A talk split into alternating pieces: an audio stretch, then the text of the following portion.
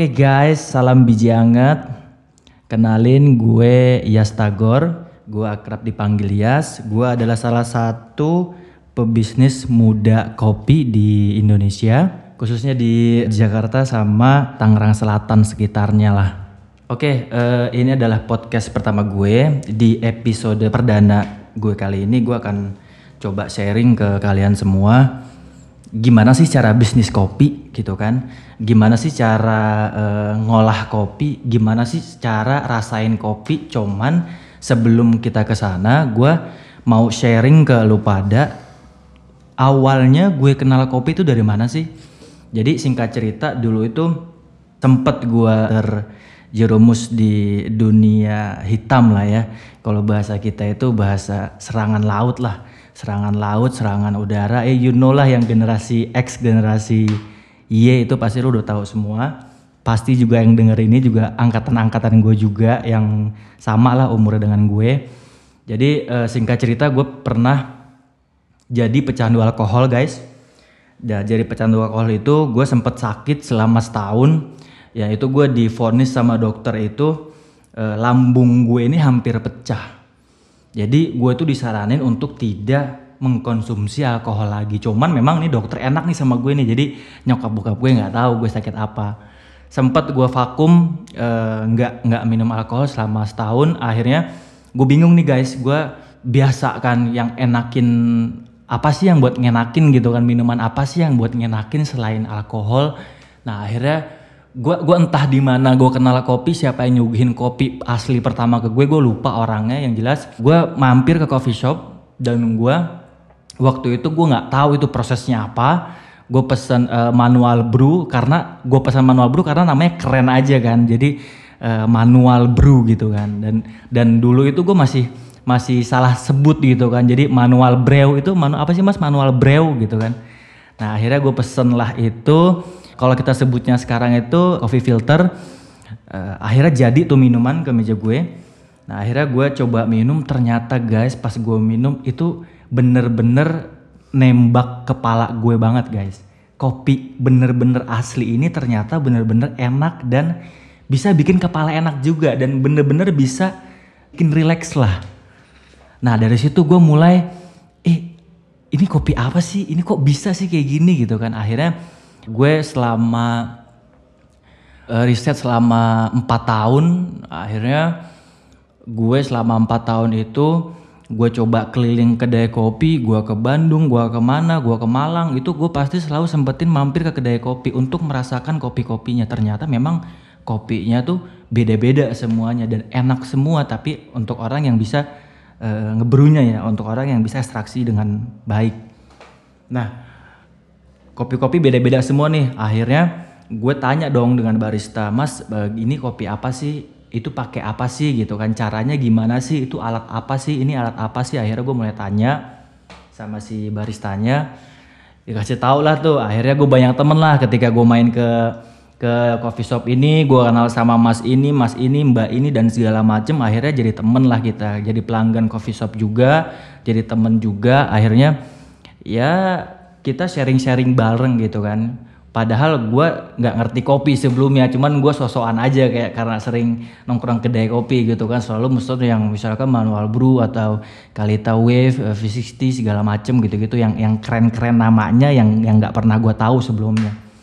Nah dari situ gue mulai kenal sama banyak orang, gue kenal segala macam metode penyeduhan kopi Nah akhirnya gue riset gitu kan, riset ke mana-mana biji kopinya, kenapa sih kedai ini beda, house bandnya ini beda, untuk espressonya beda, untuk biji kopi manual brewnya beda, bahkan ada banyak gitu kan, untuk aeropressnya beda dan segala macam beda-beda. Nah akhirnya gue mulai mulai riset tuh semuanya, mulai cobain satu persatu. Nah terus uh, hasil gue riset tuh apa gitu kan? Banyak pertanyaan juga sama teman-teman yang lain. Terus uh, riset gue tuh apa? Dari apanya gitu? Yang poin paling penting yang gue riset itu adalah bagaimana cara menyediakan kopi yang benar-benar bisa nembak kepala lu guys. Pada saat lu minum atau lu menyeruputnya di awal itu itu bisa benar-benar langsung pecah di di mulut lu semua dan bisa langsung kena kepala lu semua itu itu enak sebenarnya. Jadi yang yang poin gue uh, apa sih yang dapat dari riset sebenarnya dari rasa. Nah, bagaimana rasa enak itu atau kita sebutnya itu uh, golden extraction itu bisa didapatkan itu dari dari tangan baristanya tentu. Nah, itu bagaimana cara dapatnya? Nah, dari situlah gue mulai belajar belajar lagi ke ke banyak orang. Karena dari situ gue tahu juga untuk espresso blend ini ketika kopi ini dicampur susu cocok apa enggak. Nah, kalau nggak cocok berarti lo harus cari biji kopi lain yang yang bisa cocok dicampur dengan susu begitu. Nah beda-beda lah kalau buat cappuccino, buat latte segala macam. Cuma sih pribadi gue sih gue lebih suka yang bener-bener kopi yang bener-bener nggak pakai gula gitu asli gitu. Sebelumnya eh, gue belum ngasih tahu ya. Jadi gue nih pendiri MSP, gue adalah founder MSP, gue yang diriin MSP. Sedikit cerita MSP itu kependekan dari Merdeka 100% itu sebenarnya singkat cerita gue terinspirasi dari Tan Malaka lah guys. Dulu zaman zaman kuliah paham lah ya. Yang diskusi-diskusi segala macam. Nah gue terinspirasi dari salah satu founding father kita Tan Malaka.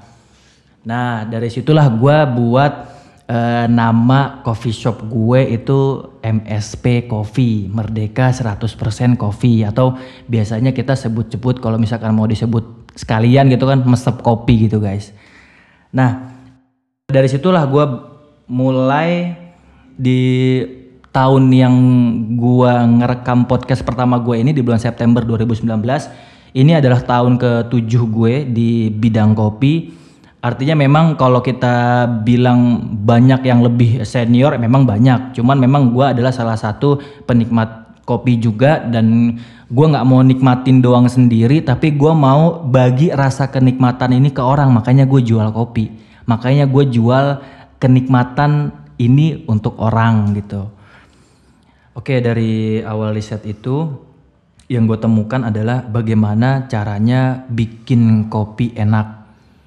Ya itu itu kan sulit gitu kan karena di situlah gue mulai baristanya ada yang open bar ke gue.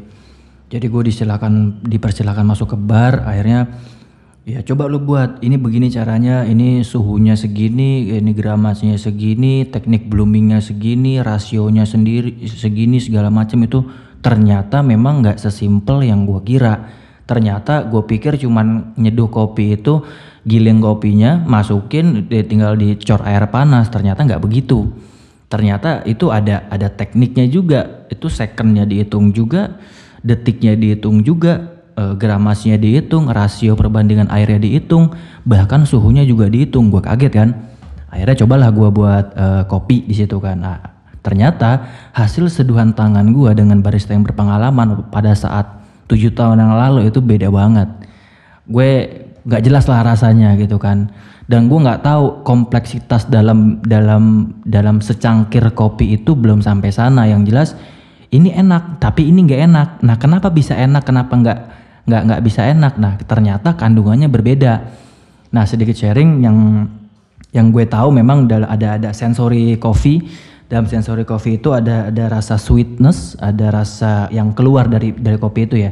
Ada sweetness, ada acidity, ada balance lah kalau kalau dibilang kalau dibilang enak itu semuanya balance, complicated. Ada ada asemnya, ada manisnya, ada asinnya, terus aftertaste-nya itu ada ada buah-buahnya dan segala macam gitu. Nah gue baru tahu ternyata di kopi itu ada istilah aftertaste gitu kan. Yang yang tujuh tahun yang lalu tuh gue nggak tahu aftertaste itu apa sih gitu kan. Nah akhirnya mulai dari sini ternyata gue dapet bimbingan dari dari beberapa barista yang gue kenal. Lu kalau mau sensorin kopi atau lu kalau mau merasakan kopi untuk memekakan lidah lu lu coba makan makanan yang jangan terlalu pedas. Manis terlalu manis, panas terlalu panas. Dari situ adalah lu bisa memekakan lagi lidah lo dan lu bisa mensensor kopi yang ada dalam cangkir kopi lu. Nah, jadinya caranya itu mulai sekarang kalau misalkan orang-orang yang yang misalkan lu pada baru pengen ngopi gitu kan, bukan cuman gaya-gayaan tapi bener memang lu pengen cobain kopi dan lu pengen ngerasain enaknya kopi itu dari mulai lu jangan makan terlalu panas gitu kan. Lu jangan makan manis terlalu manis. Misalkan lu minum teh manis gulanya banyakin jangan. Nah, atau lu makan jangan yang terlalu banyak santannya, jangan terlalu banyak pedesnya. Sebenarnya sih itu hal pertama yang dikasih sama si barista yang gua kenal untuk uh, sensori kopi di lidah gue. Sebentar, sementara bebas aja sih kalau lu mau mau lu pakai cara itu apa mau enggak. Karena sama aja kayak penyanyi gitu kan. Penyanyi nggak boleh ngerokok nggak boleh minum alkohol. Karena ntar bikin suaranya jelek gitu kan. Padahal enggak juga gitu kan. Yang penting latihan terus aja dan dan sama seperti kopi juga. Yang penting kalau lu nggak lu nggak makan pedas nggak makan manis terlalu manis lu nggak pernah ngelatih lidah lu untuk mencicipi kopi sama aja gitu. Jadi kuncinya sih dari dari dari ini banyak nyicipin kopi aja banyak banyak latihan untuk untuk mengindrakan kopi gitu kan dan sejauh ini sih yang gue tahu memang di kopi ini memang ada namanya standar internasional SCA Standard Coffee Association itu yang itu uh, organisasi non profit dari dari Amerika dia yang yang bikin standarisasi sensor untuk kopi. Nah makanya dari situlah uh, terbentuknya flavor wheel ada namanya roda roda roda rasa gitu kan. Nah, roda rasa itu yang yang yang sekarang lo bisa temuin itu udah banyak di website yang udah bahasa Indonesia. Ada beberapa kedai kopi di Bandung nih yang udah uh, terjemahan itu dan dan menyisihkan rasa-rasa yang kira-kira tidak perlu untuk lidah Indonesia ke dalam flavor wheel dengan bahasa Indonesia. Nah, di situ mungkin kalian bisa baca flavor wheel, panduan-panduan lengkap untuk men mengecap, menyesap kopi itu di Google lu cari aja pada banyak sih. Palingan segitu dulu podcast perdana gue.